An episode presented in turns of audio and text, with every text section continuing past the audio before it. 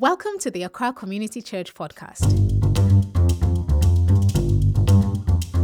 As you listen to God's word today, may it become for you fresh water for your thirsty soul, give you hope to cope, and wisdom to thrive, excel, and become everything God says you are. God bless you as you listen to today's sermon.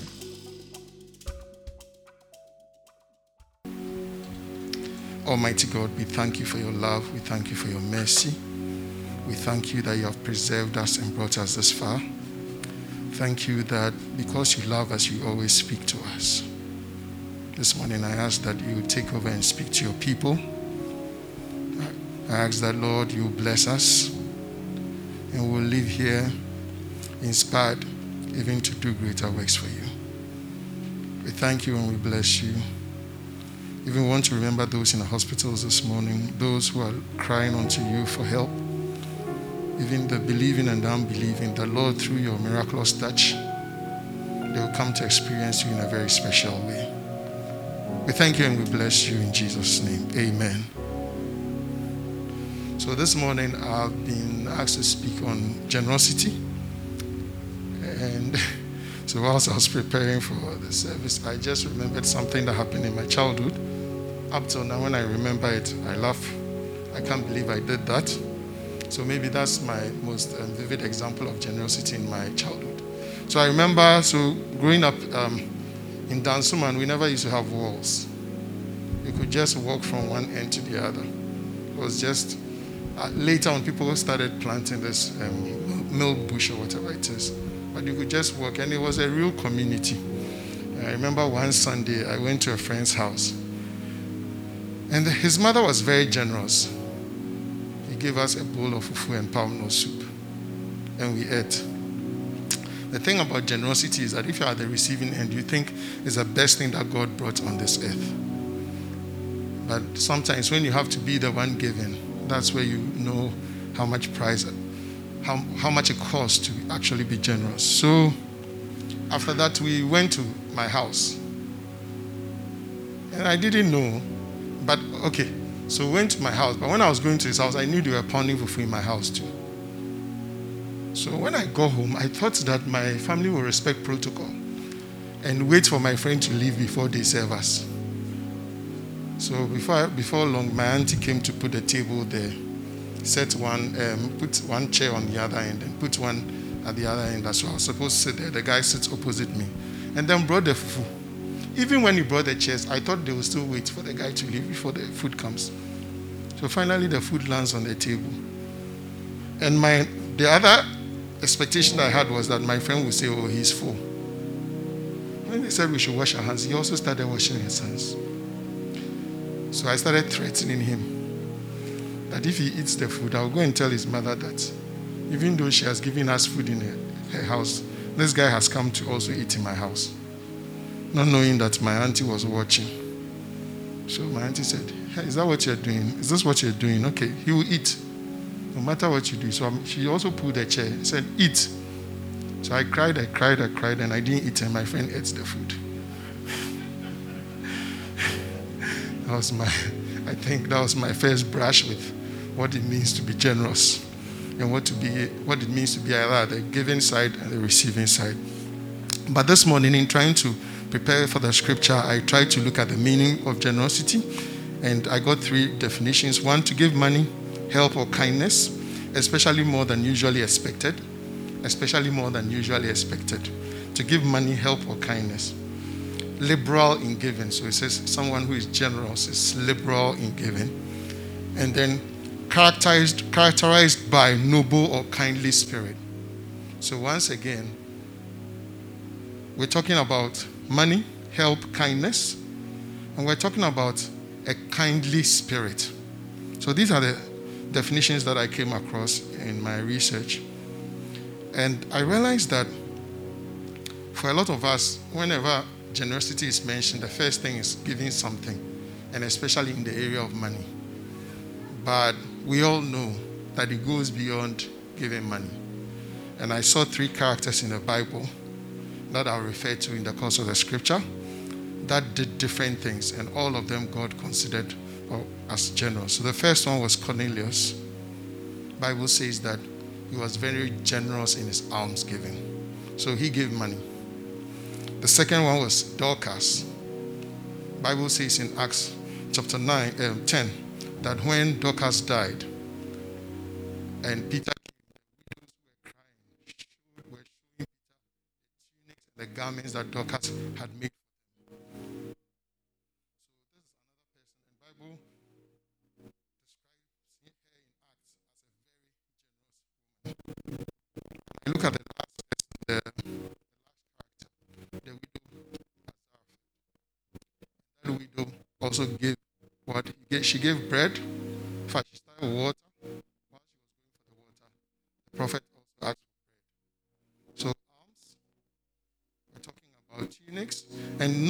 that. In the case of Dorcas, she said she was a woman who did good works, good works. So I think it went beyond even the tunics and the garments that she had made for them. She was just generous to the people. So after looking at these three characters, and I, I, I'll just dwell a bit more later on these three characters, but I went to check what what does Jesus say about generosity. And the first scripture that came to mind, and I believe that we all got to learn this in our Sunday school days as well. Luke chapter 6, verse 38. the first word, and I'm reading the uh, New King James Version. The first word that comes is give. Give. So it's not you may give, you can give. Say give, and it will be given to you. Good measure, pressed down shaken together, and running over will men put in your bosom. For with the same measure that you use, it will be measured back to you. So for me, if we look at Christ, the first part is that he commands us to give. Give, to be generous. That's the first one. Later, he's not, he's not even talking about food, he's not talking about money, he just talks about being generous to people. The next one, so, and, and one thing I also realized in looking at this scripture was that. So he says you should give. So you give literally, and then you receive in your bosom. And it's it really ties in with that scripture that talks about, yeah, running over, shaking together, press down, shaking together. You're receiving something in bosom, I believe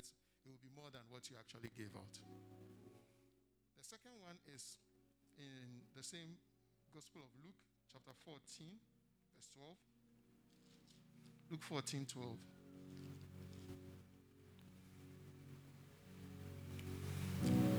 Then he said to him who invited, then he also said to him who invited him, when you, ha- when you give a dinner or a supper, do not ask your friends, your brothers, your relatives, your rich friends, lest they invite you back and you be repaid. But when you give when you give a feast, invite the poor, the maimed, the lame, the blind, and you'll be blessed because they cannot repay.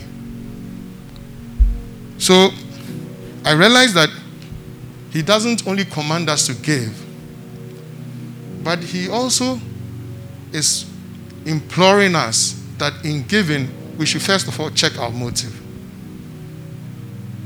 And I don't know why G- Jesus always makes it so hard for us. I mean, if, if you, he always takes it to the next level. That don't, because we've seen people give, but the motive. So, so don't limit it to your rich friends and your neighbors who can repay you. So for me, the first principle that he, he tries to espouse in this scripture, can you, maybe the first test is can the person repay you? Can the person you're giving the gift to repay you? For me, that's the first thing. The second thing is to say that they are all draw our minds to people who need, people who are in need, and not limit our generosity only to our circle of friends, the people we are connected to, the societies in which we play, and all of that. So if the intention is to bless, if the intention is to just pour out from yourself to other people, then it will go beyond your immediate circle. Because I have seen people in. So I heard a politician say some time ago that when he went out of power, that Christmas was the loneliest Christmas he ever had. Because when he was in power, the, the, people would give and give and give and give. And sometimes he has nowhere to even put them. Now he goes into opposition and people have forgotten. So then it brings Jesus' test of our motive for giving and being generous into perspective. Now, why are you doing this? Because sometimes we'll clap for you, we'll take pictures, we'll do everything, but you know why. And, and, and sometimes, even in our families, we see people who will give to you because, and in giving to you, they are also making taking records, so that one day when you grow, they will remind you that you, I give, I give, I give, I give. It's time for you to come and pay back.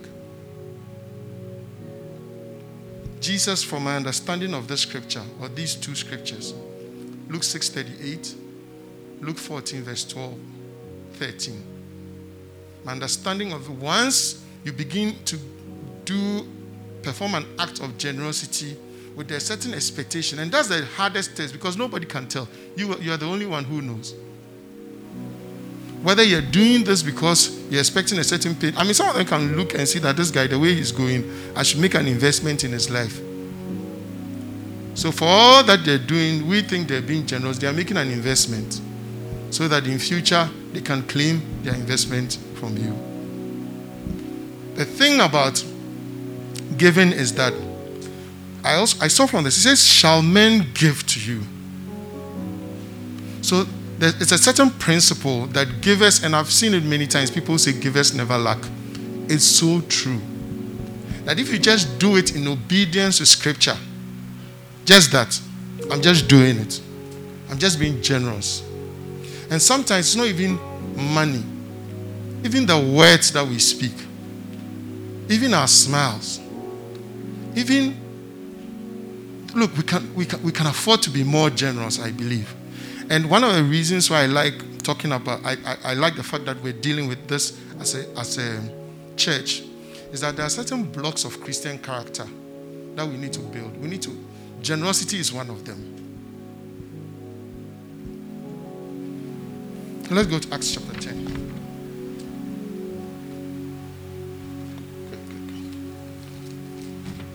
So in Acts chapter 10, sorry, in 9, we talk about Dorcas. In 10, we talk about Cornelius in chapter 9, verse 36, it says, At Joppa, there was a certain disciple. There was a certain, so the first thing I discovered when I, I, I read about Dorcas was that one, she was a disciple.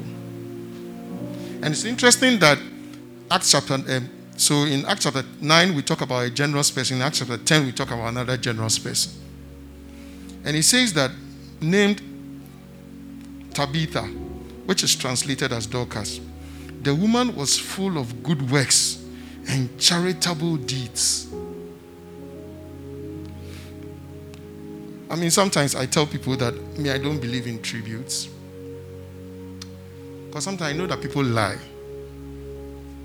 And one of my bosses told me that uh, a woman's husband died. And they were having the funeral service, and she was sitting on the front pew with the kids. And tributes after tributes kept pouring about how good he was, how charming, he was, how selfless, how committed, how faithful, how loyal, all those nice things we say to people. So at a point, the woman asked one of the children, Go and check whether it's your dad in the casket because she wasn't sure anymore whether it's this man he had, she had been married to for the last whatever number of years. But in Dorcas's case, the tributes just kept pouring in as soon as she died. People were showing things Dorcas had done for them. And Bible says that she was full of good works and charitable deeds.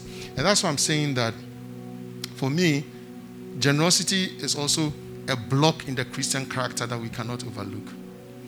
And what you see is that when we are called, once you get born again, you become a Christian because you are following Christ. But becoming a disciple is the daily yielding to Him to say that even if you say, even if, if I don't agree with you, even if my flesh or my mind does not agree, I'm yielding to you on a daily basis.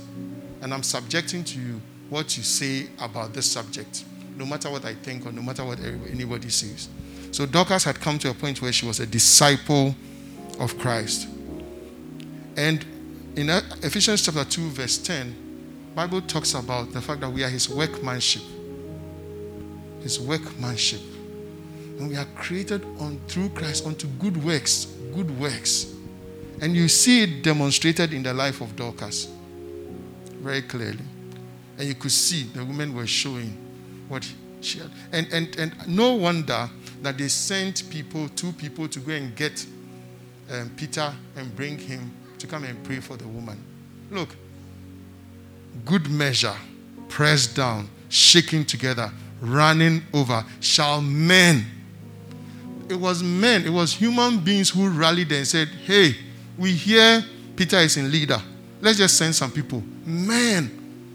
So it's a certain principle that, and, and, and, and you're doing it in obedience to God.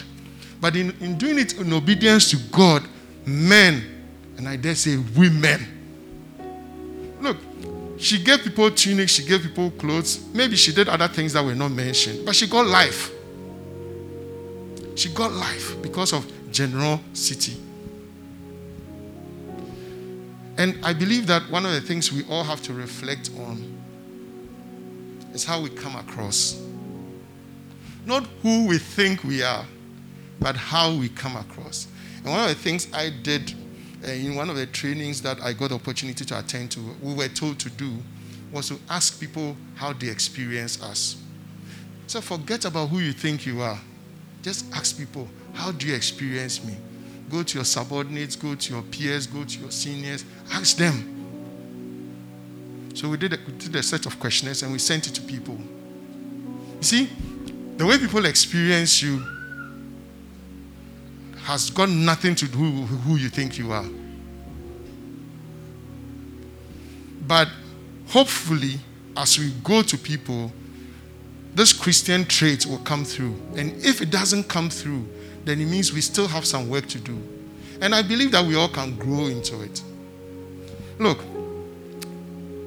whenever I get I travel, I get to see kids do charity work something that is very, very uncommon in our part of the world. I get to see kids saving money that want to go and give charity to charity. Some of them have never been to church before. But I believe it's a principle that if you give, it will come back to you. Once God has said it, that's it.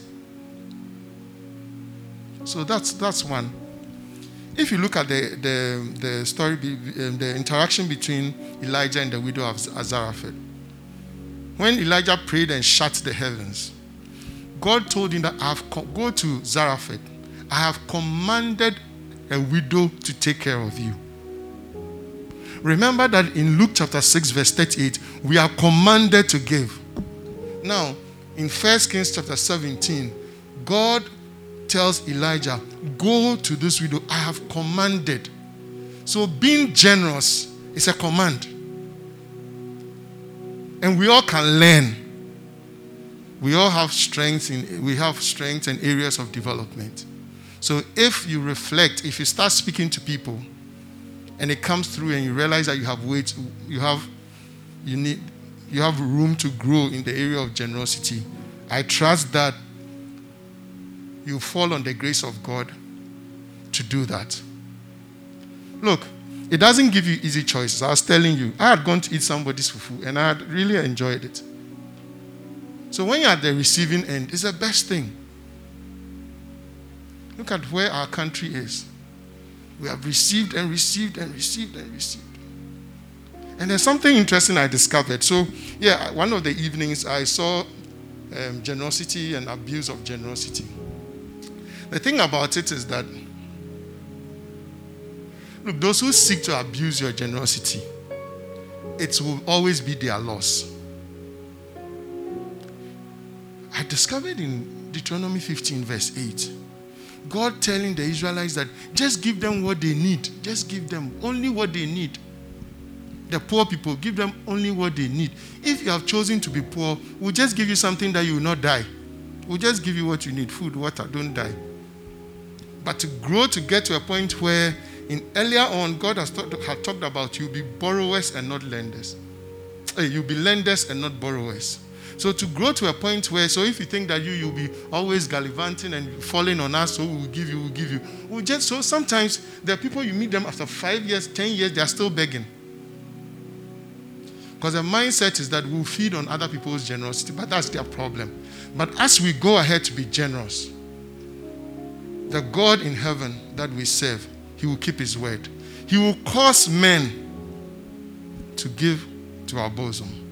He will also speak to people like He told Elijah I've, I've commanded a widow to take care of you. I, I, I see that sometimes we struggle with it because even culturally, there are times where you are growing and maybe your mother or your father will call you and say, This your other cousins, never give them money because they will kill you. These people, there's so much around us. Some of these things, oh, don't they? This world, I, I know someone, he said, ask for him. He, he doesn't do give money, give money, rough, rough. Oh. Because he discovered that there are wicked people in this world. If you give some, some people, when you do good to them, they can go and destroy you. This guy is living in a prison. For the rest of your life, you're living in fear. But that's the liberty that we have come to in Christ. And if you want to be generous, be led by the Spirit. Let the Spirit, sometimes the Spirit of you, you feel the Spirit of God speaking to you, prompting you. And look at the options the widow Zarephath had. He says, Look, I don't have anything in the house. Save some small oil and some flour. And the, the story is that these sticks we are picking, well, I'm just picking them to go and make fire, make some bread. We eat and we die. So tough options your son, yourself, and a prophet you have never met before. So, being generous is not the easiest thing to do if the Spirit of God does not help you. Thank God, God had commanded her. So, God, the Spirit of God enables us. So, it's not something that we can just do easily because it's not easy to just give. But remember, every time you have been at the receiving end, how good it was, how pleasurable it was and let it inspire you. In our part of the world, I believe that we all need to start taking up a challenge and getting our kids to start saving with a mindset to give. They're saving just to give, charitable works, just to give. Because if they can start early, it will become a part of what they do. I used to be in a, a fellowship, um, Youth for Christ, and even the pens that we used to write with, they will bring them from abroad. Some of these pens, it's school kids who have contributed money and made them t shirts, all those things. All we knew that we were collecting. And nobody was also teaching us that even if it's one cedi, start saving. Look, the borrower is always a slave to the lender. And if we want to liberate ourselves as Christians and liberate the people who, who follow us, I believe that generosity will unlock that big opportunity and bring us into a true place of liberation. Shall we pray?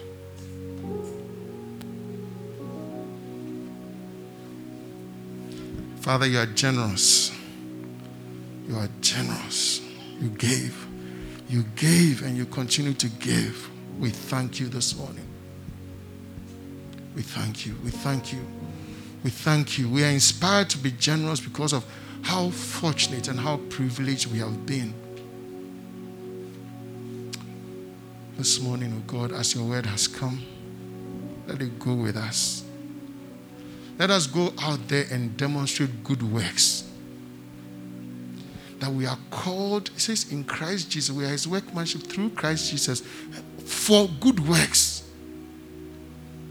We are his workmanship. As people go out there, I believe, and Bible says that when Dorcas was, was when Dorcas resurrected or when, when she came back to life, the impact it had on the community. Father, we pray that as we go out there, that as we demonstrate good works and as we demonstrate generosity, we'll be able to pull people to your kingdom.